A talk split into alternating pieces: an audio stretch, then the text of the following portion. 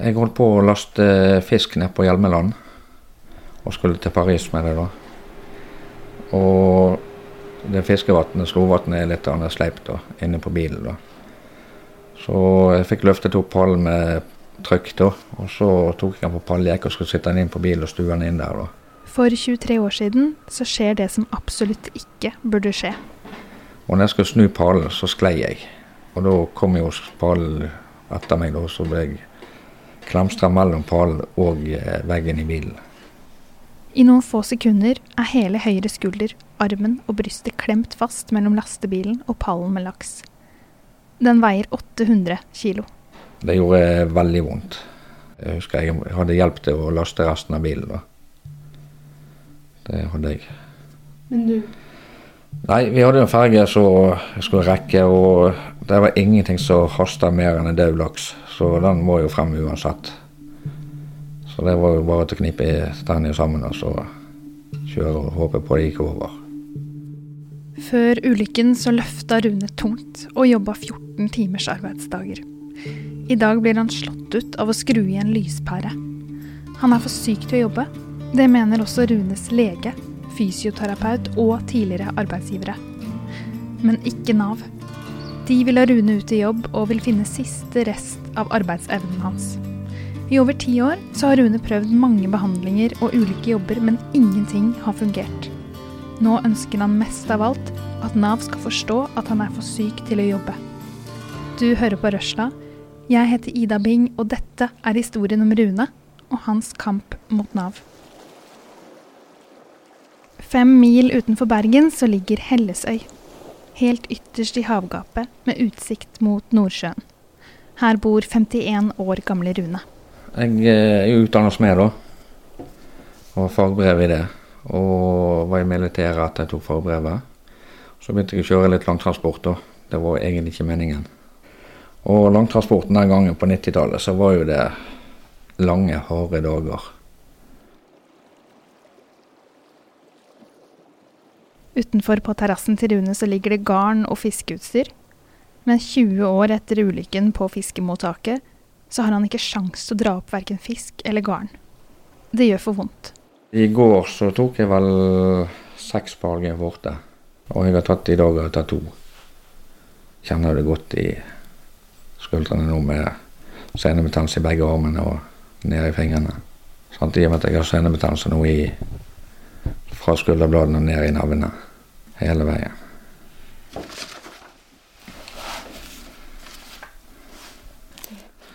Nei, i alle permene er det jo to fulle permer. Altså, Nav-permen er jo sprengt. I leiligheten til Rune står det en stor grå sofa langs veggen. På den andre veggen så er det en hvit hylle som er full av familiebilder med rammer hvor det står sitater på. Family, familie, står det på den ene. På kjøkkenbordet så ligger det tre fulle ringpermer. Arkene de buler nærmest ut. 2002. 2001 på alle papirene.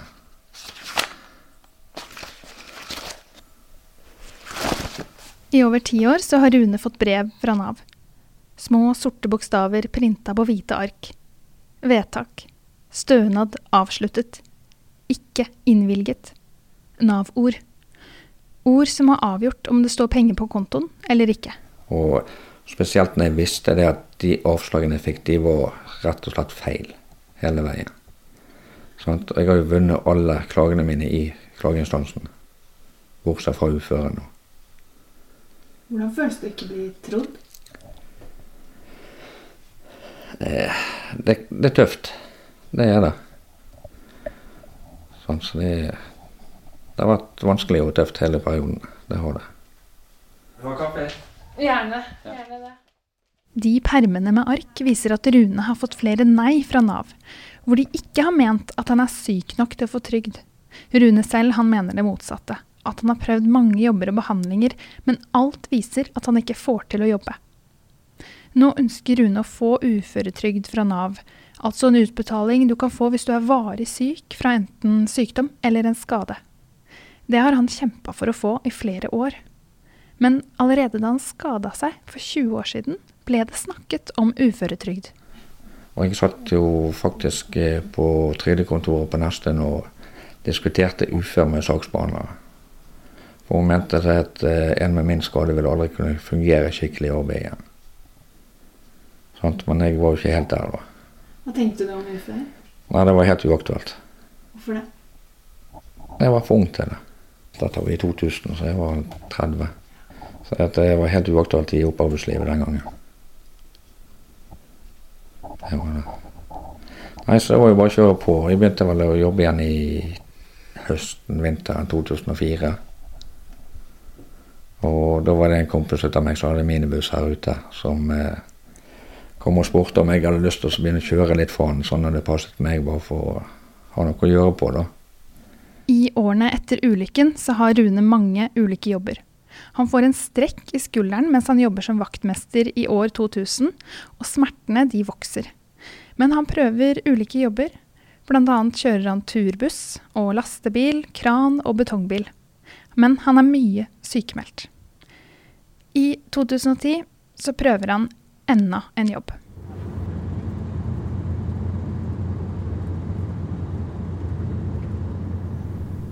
Det var jo smerter omtrent hele tiden. Så da fikk jeg tilpasset ergoterapeut og sittestilling og, og si, sjåførplassen til å passe til meg. da. Sånt, men allikevel så slet jeg med, spesielt med trekking opp og ned med dørene og sånt, at det tok knekken på meg. Sånt, og Tidligere var, hadde jo oppegående bedriftshelsetjeneste, da, så vi var inne der en gang i året, så hun kjente jo til problemene mine. Og tilfeldigvis så var hun ute på kontoret en dag når jeg kom ut og skulle parkere. da. Og da så hun hva jeg slet med vesken. Så da sa hun at du går og sykemeld deg, sa Nå er du ferdig som sjåfør. For du klarte ikke å holde den? Nei, jeg klarte ikke bære enn vesken. Jeg måtte bytte hånd hele tiden på vei inn til Jeg visste da at eh, iallfall det siste året, siste året halvannet jeg kjørte, at eh, nå nærmer det seg slutten. Og det er her Runes kamp mot Nav egentlig starter. Han har vært i utprøving som bussjåfør i samarbeid med Nav, og det går ikke. Han klarer ikke å være i jobben og bli sykemeldt. Han får etter hvert det som heter arbeidsavklaringspenger, forkortet AAP. AAP skal avklare, dvs. Si kartlegge om du kan komme tilbake i jobb, og eventuelt hvor mye og hva du kan jobbe med, eller om du er så syk at du må få trygd. Nav består i dag av 456 kontorer med 19 000 ansatte, og det er et system som forvalter en tredjedel av utgiftene i statsbudsjettet. De fleste av oss de mottar på et eller annet tidspunkt penger fra dette systemet, gjennom ulike ordninger, som sykepenger, pensjon og barnetrygd. Men for en liten gruppe så er dette systemet helt avgjørende for om de har noe å leve av. For 350 000 nordmenn så handler dette om at de har varig sykdom eller skader som gjør at de ikke kan jobbe. Og antallet det øker. De siste årene så har vi fått en ny mottaker av uføretrygd hvert 68. minutt, ifølge faktisk.no. Rune han har gått av og på AAP flere ganger. Men Nav har ikke klart å finne ut om sykdommen er grunnen til at han ikke kan jobbe. Derfor har heller ikke Rune fått uføretrygd, noe han har søkt om to ganger. Det betyr at Rune igjen må ut og prøve flere jobber. Slik har det holdt på i flere år nå. Det har gått så langt at Rune har skaffet seg en advokat. Nav har jo veldig strenge krav om at de, de, må prøves ut mer. Men mange ganger virker det sånn at de bestemmer seg på forhånd at de skal prøves ut uansett hvor syke de er. Selv om det er masse legeerklæringer som sier at de, de, klarer det ikke mer, de er for syke. Og så blir de likevel presset. Og det er sånn som i denne situasjonen her. Her er det klare legeerklæringer på at han må ikke presses mer. Men det, det legges ikke til grunn. Dette er Mona Holmedal. Hun er Runes advokat. Noen tusen han har hjulpet i løpet av disse årene. Holdt på noen og tyve år, bare med Nav-saker. Fra hjemmekontoret sitt i Åsane utenfor Bergen så jobber Mona med å bygge Runes sak. Hun mener at Rune har en god sjanse for å vinne i Trygderetten, som er et organ som uavhengig skal se på om Nav har tolket saker feil og gitt feilaktige avslag, f.eks. Mona mener Nav har presset Rune gjennom en utprøving som har vært for hard, og som viser at Rune er for syk og derfor burde fått et ja til søknaden om uføretrygd da han søkte allerede den første gangen. De skal føle at de er veldig sikre på at uh, man har prøvd tilstrekkelige ting. Men da må de også tilrettelegge, sånn at man får prøvd ut andre arbeidsoppgaver. enn tunge eh, fysiske ting. da. Men eh, altså det er jo det at Nav de hele tiden skal få beskjed om det skal veldig mye til for å få uføretrygd, og da må de eh, presses mest mulig. Men det er så urealistisk, de kravene de setter. Det er, det er ikke samsvar med legeerklæringene. Det det som er hovedproblemet. Det er kanskje ikke så veldig enkelt for Nav mange ganger å finne noen tiltak som er egnet heller. Hvis man har gjort veldig mye tungt fysisk arbeid eh, før, så jo Hva skal de finne på da? sant? Hva, eh, hva er det som passer for han? Ja, hva er det som passer Ja. for han? Altså ikke har han utdannelse innenfor andre ting. Og, eh, men å sitte med PC når han har masse muskelsmerter og vondt i hendene, hvordan lenge skal han klare det, da? Og han kan heller ikke sitte rolig med de smertene han har. Det finnes jo egentlig strengt tatt ikke noe særlig alternativ, tror jeg. Det er jo, eh, det er jo rett og slett nytteløst. Det fremgår av erklæringene. Og, når, eh, og det viser også reglene. Når det er nytteløst, så skal man respektere det. Man skal ikke tvinge en person enda mer.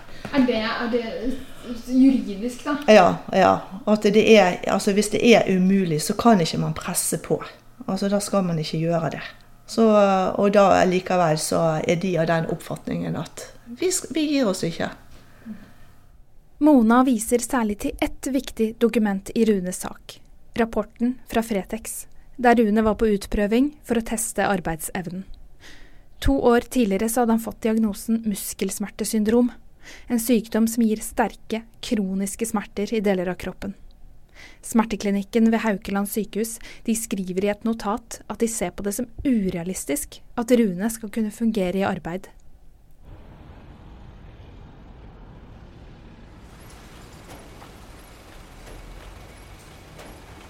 Hos Fretex så skal Rune jobbe på lageret. Sortere ut porselen, krus og nips fra et samlebånd som skal selges videre i butikken.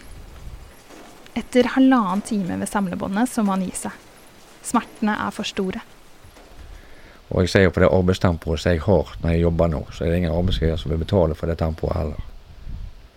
Sånn jeg kan gjerne holde på en hel dag jeg, med ting som kanskje tar en halvtime eller en time. Effektivt. Hvem som vil ha en arbeidstaker som kan jobbe én til to dager når han føler for det. Sant? Uten at det blir Uten at det blir noe konkret ut av det. Sant? En arbeidsgiver kan ikke planlegge en dag for at en fyr kanskje kommer. Så jeg har problemer med å stå, jeg har problemer med å sitte. Sant? Og sitte på en datamaskin i kassaapparat, det kan jeg heller ikke. Skuldrene bærer jo ikke sånn.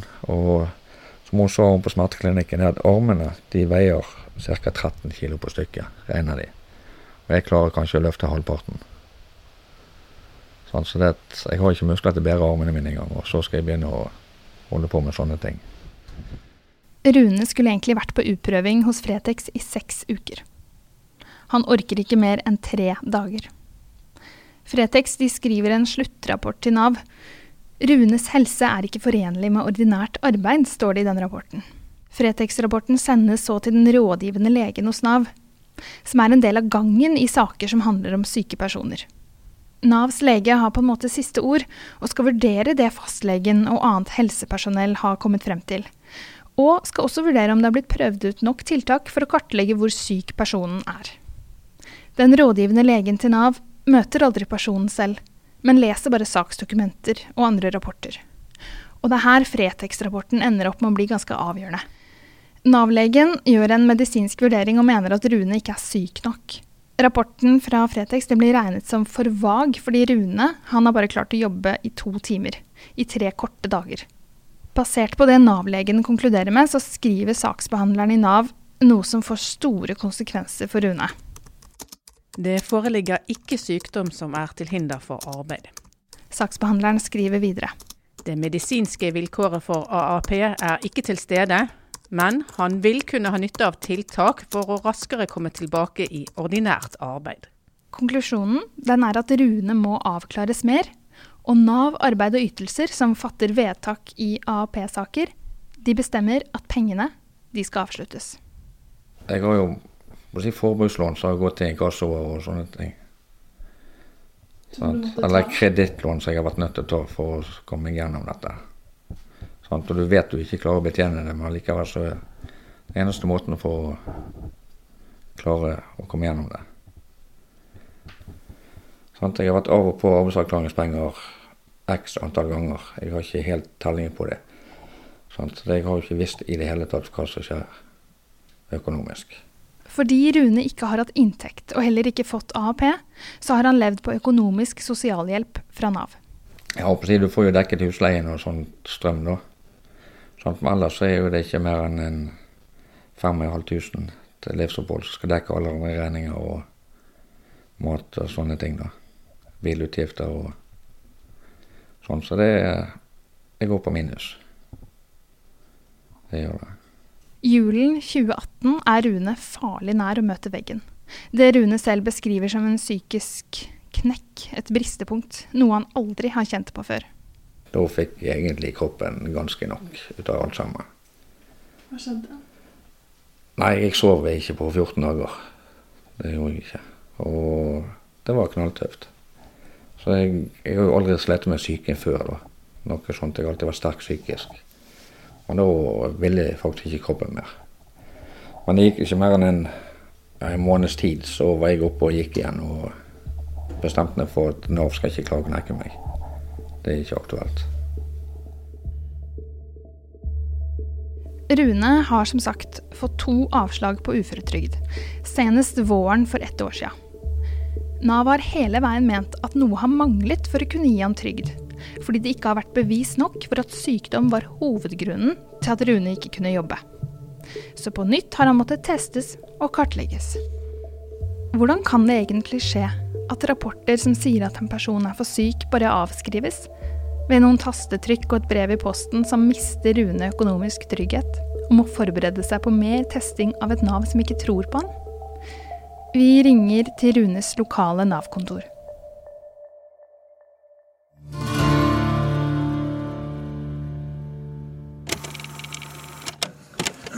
Indre brytninger. Hei, jeg heter Tiril. Jeg heter Aksel. Vi er podkasten Noen har eh, snakket sammen. Vi er en podkast om politikk. ja. God stemning, gode spørsmål, gode gjester. Hva mer kan man ønske seg? Du finner oss på agendamagasin.no eller ved å søke på Noen har snakket sammen i din podkast-app.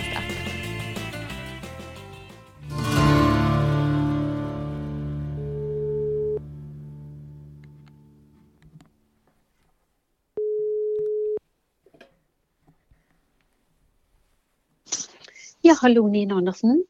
Det er Nav Øygarden som har behandlet saken til Rune gjennom disse åra. Nina Andersen hun leder kontoret.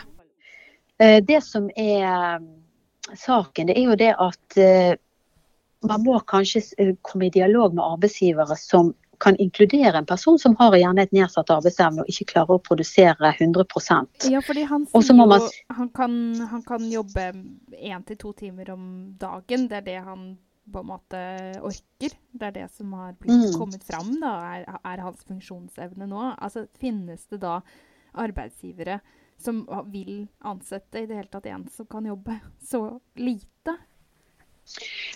Jeg tenker at det finnes arbeidsgivere som er interessert i å tilby personer med nedsatt arbeidsevne en eh, stilling, gjerne en gradert stilling, sånn som du sier. Eh, Vi har jo òg virkemidler i Nav. altså Vi kan bruke det som vi kaller for varig lønnstilskudd. Der vi kompenserer eh, en arbeidsgiver for den delen vedkommende ikke klarer å produsere. da. Eh, sånn at, og, og vi har virkemidler, altså eh, tilrettelegging. Hjelpemiddelsentral kan bidra til å tilrettelegge en arbeidsplass sånn at man kan, kan fungere bedre osv. Vi har erfaring med at så lenge man sjøl ønsker å være i aktivitet og ønsker å jobbe, at det er mulig å få det til.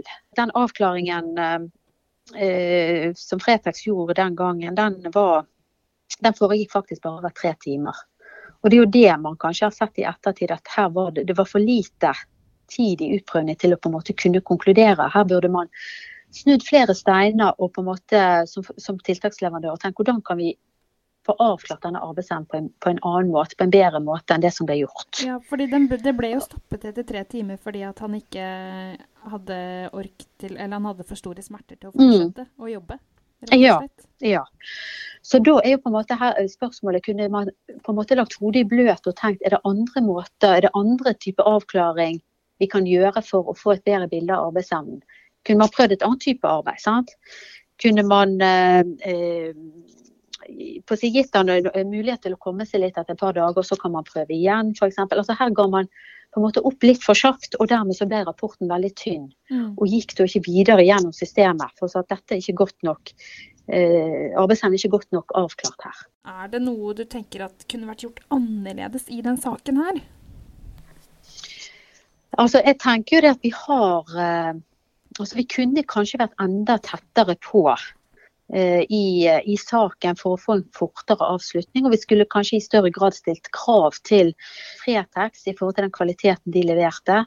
Eh, sånn at vi på en måte fortere kunne kommet i mål i en sånn sak. Fordi, fordi han har jo ikke sant, I perioden 2004 til 2010, hvis vi går litt tilbake, da, prøvde ut flere jobber. Eh, noen av de utprøvningene var i samarbeid med Nav, eh, f.eks. en jobb som bussjåfør. Eh, men han måtte slutte eh, i grunne smerter. Men, men blir ikke det sett på som arbeidsutprøving som kan være med på å avklare hans situasjon? Har det på en måte blitt lagt bort, alle de forsøkene? Nei, altså når det gjelder dette med å jobbe som yrkessjåfør, så er det vel konkludert med at det er ikke forenlig med hans helseplager. Så det er jo på en måte en sånn avklaring som vi har fått ut av at han har faktisk vært jobbet i det yrket. Det er ikke forenlig med hans helseplage. Eh, Men ellers så kan vi, hvis en person har eh, klarer selv å skaffe seg en jobb, kanskje et vikariat, en deltidsjobb, eh, en kortere stilling og vil prøve seg ut i ordinært arbeid, så kan vi bruke de erfaringene man har der til å, å kartlegge arbeidsevnen. Mm, mm. Så, så det er klart det at de erfaringene man har fra ordinært arbeidsliv, de kan man bruke i en sånn vurdering. Jobbene Rune har hatt før, de har altså ikke vært med på å avklare om han er for syk, men de har heller vist hvor han ikke kan jobbe. Så utprøvingen, den må fortsette. Men hvorfor kan han ikke bare få være syk? Når fastleger, tidligere arbeidsgivere og fysioterapeuter har konkludert med at han er det? Altså det Rådgivende lege ser jo selvfølgelig på de medisinske opplysningene som ligger i saken. Det er jo det på en måte som er grunnlaget. Og så leser de da på en måte det som altså Med sin medisinske kompetanse så leser jo de på en måte ut av, av disse medisinske opplysningene som ligger, om, om det er på en måte tilstrekkelig redegjort for det, det helsemessige, da, eller om det er en, en, en diagnose som tilsier at arbeidsevne var nedsatt osv. Så, videre. så Så vi har jo ikke medisinsk kompetanse, vi som ellers jobber i Nav.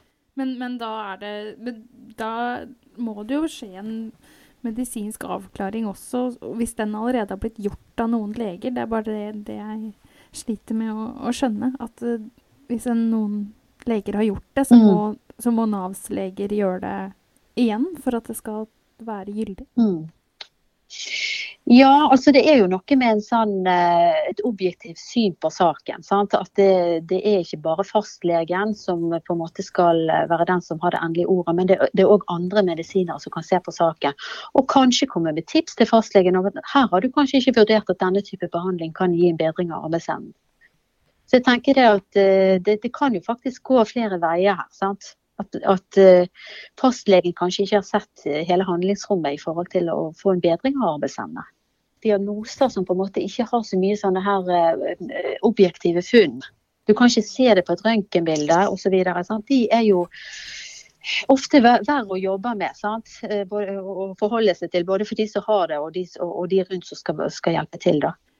Nei, men, men, Sånn er det. Det er litt sånn portvoktere og portvoktere til velferdssystemet vårt. sant? Det er sånn det er lagt opp. Så hvis man er for syk til å jobbe, men Nav ikke tror at du er det, hva skjer da? Hva mener advokaten? Man har ingen penger, man må gå på sosiale ytelser. Men det er jo en påkjenning, bare det. det mange for, for veldig mange så er det forferdelig en påkjenning å be om en sosial ytelse. Og det er jo ikke alltid det går igjennom det heller. Og da er det mange som får hjelp økonomisk av familien eller venner. Så det er jo, Og den der usikkerheten å gå der hele tiden, og det tar mange måneder med saksbehandlingstid, det er en psykisk påkjenning i tillegg til at man har andre eh, medisinske plager. Og veldig mange av eh, klientene de er sånn at de, de klarer til slutt ikke å åpne meldinger fra Nav eller brev, fordi at de blir, altså det blir en sånn påkjenning. Så, og det er en sånn gjenganger. Det har du sett i din Ja, det er, ja det er, de blir syke, altså.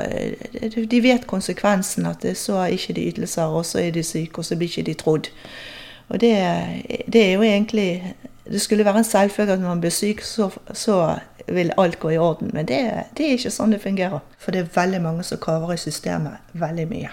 Mona hun mener at Nav styres etter målet om å ha minst uføretrygd i Norge, og at flest mulig står i jobb. Man eh, prøver å redusere uføretrygd eh, til eh, folk. At det, det, skal ikke være lett. Det vil jo man spare penger på. Og da er det om å gjøre å presse på. Og det er jo også politisk. Det er jo helt klart. Så handler dette her om å få statistikk som viser at flere står i jobb og færre mottar støtte fra velferdssystemet? Rune, som har møtt dette systemet gjennom så mange år, han mener at det stemmer syke folk i Nav-systemet de har ingen plass der i dag. De skal i arbeid. Men når de produserer sykere folk, så kommer man lenger ifra arbeidslivet. De knekker jo folk og familier før enn hva de folk får hjelp i systemet. Så altså, før Nav innser at de har faktisk syke folk i systemet sitt, så det blir ingen bedring. Du trenger jo egentlig en god syke for å klare å komme deg gjennom dette systemet. Sant? Og Vi leser jo og ser jo om det at det er mange som er knekt på veien, at de blir faktisk veldig syke av å gå i systemet. Sant? Du blir ikke sittet inni der. Du blir liksom bare skubba ned i en bunker, og så ferdig. Sånn, Så det, og det viser jo Nav-systemet, det at du skal i arbeid koste hva det koste vil. Sant? Du er ikke syk i systemet.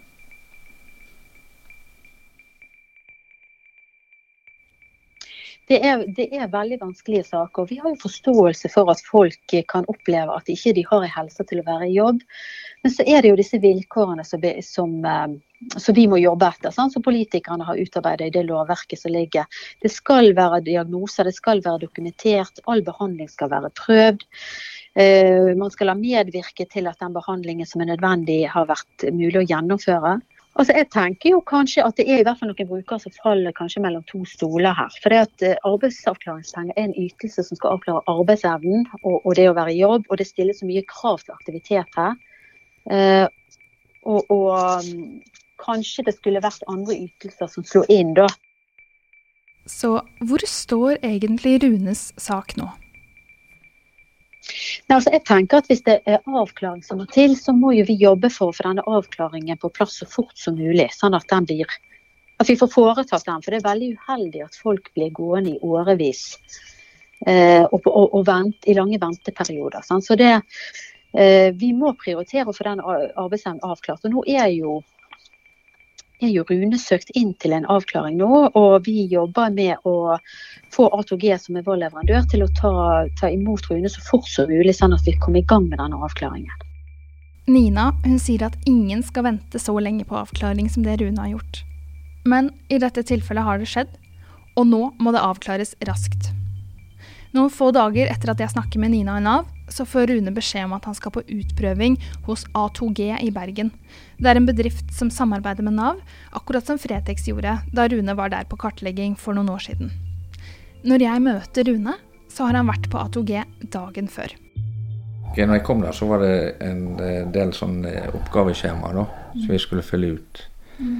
Og det var jo statisk. da, og jeg kjente, det var oppgaver, og så var det sånn Ikea-møbel skulle skru sammen. Til et kontor, eller? Nei, det var bare en sånn stol der som skulle, skulle skru sammen. da. Men eh, det er jo sånne ting som jeg ikke skal gjøre. Hva skjer da når du gjør det? Kan du beskrive Nei, Da får jo jeg eh, store smerter i skuldrene sant? og senebetennelser og sånt. da. Så jeg måtte jo gi meg eh, si på halvveien i går. Da klarte ikke jeg mer. Hvor lang tid hadde det gått da? Det har gått en time. Sånn. Men du kan si jeg sliter med å kjøre bil òg, sånn til tider. Hvor langt var det å kjøre? Det er tre kvarter hver vei. Sånn. Så at, eh, hvis jeg skulle klare å kjøre hjem, så måtte jeg bare gi meg. Sånn. Og jeg måtte ha pause på veien hjem òg, Røsla har hatt kontakt med Nav i arbeidet med denne episoden, hvor direktør i Nav Vestland, Anne Kverneland Bogsnes, sier at Runes sak er en sak som de i ettertid ser at kunne vært løst bedre, gjennom tettere oppfølging og mer aktiv, målretta og tilpassa utprøving av arbeidsevnen. Bogsnes sier at Nav forstår at manglende avklaring og tidsbruken i denne saken har vært en krevende prosess for Rune. Dette beklager vi, sier hun. Nav har gjort en helhetsvurdering, og de har landa på at det kreves flere tiltak for å skape et bedre grunnlag for å kunne vurdere inntektsevnen til Rune. Dette begrunner vi med at Rune i den senere tid kun har forsøkt ett tiltak, der arbeidsoppgavene var begrensa, og utprøvingen ble avsluttet etter en kort tid, sier Nav-direktør Bogsnes. Hun sier også at det er leit å høre om at folk har hatt dårlige opplevelser med Nav, og at utgangspunktet det er at med god tilrettelegging så kan mange fungere godt i arbeidslivet, til tross for helseutfordringer, og at de som ikke er friske nok, de skal ivaretas. Hvert år så venter over 100 000 nordmenn på å avklares av Nav-systemet mens de mottar AAP. AAP-aksjonen, som arbeider for gode velferdsordninger for langtidssyke, de mener at de syke oftere faller mellom to stoler, og at de ikke fanges godt nok opp av Nav-systemet slik det er i dag, etter at AAP-ordningen var under omlegging av politikerne. Saida Begum, som er statssekretær i Arbeids- og sosialdepartementet, hun skriver til Fri fagbevegelse at noe av målet med omleggingen var å gjøre ordningen for arbeidsavklaringspenger mer retta mot arbeid, og legge til rette for en raskere avklaring av saker. Ingen skal falle permanent utenfor jobb som følge av omleggingen, understreker hun. Du kan lese mer om denne saken på Fri fagbevegelse, og om politikken som styrer Nav-systemet slik det står i dag. Denne episoden av Røsla den er laget av journalist Yngvild Mortensen og meg, Ida Bing. Musikken vår er av David Ashok Romani og Hans Kristen Hyrve, og du finner flere episoder der du hører på podkaster. Hei, jeg heter Selma. Jeg heter Lars. Og sammen lager vi podkasten Lars og Selma. Den handler om generasjonsskapet, fordi du er gammel og jeg er ung. Liten og stor. Så til nå har jeg tvunget deg til å snakke om både utroskap, kjærlighetssorg, død. Du hører på oss der du ellers hører på podkast. Håper vi høres. Lars og Selma er produsert av Radio Metro for Dagsavisen. Ny episode hver mandag.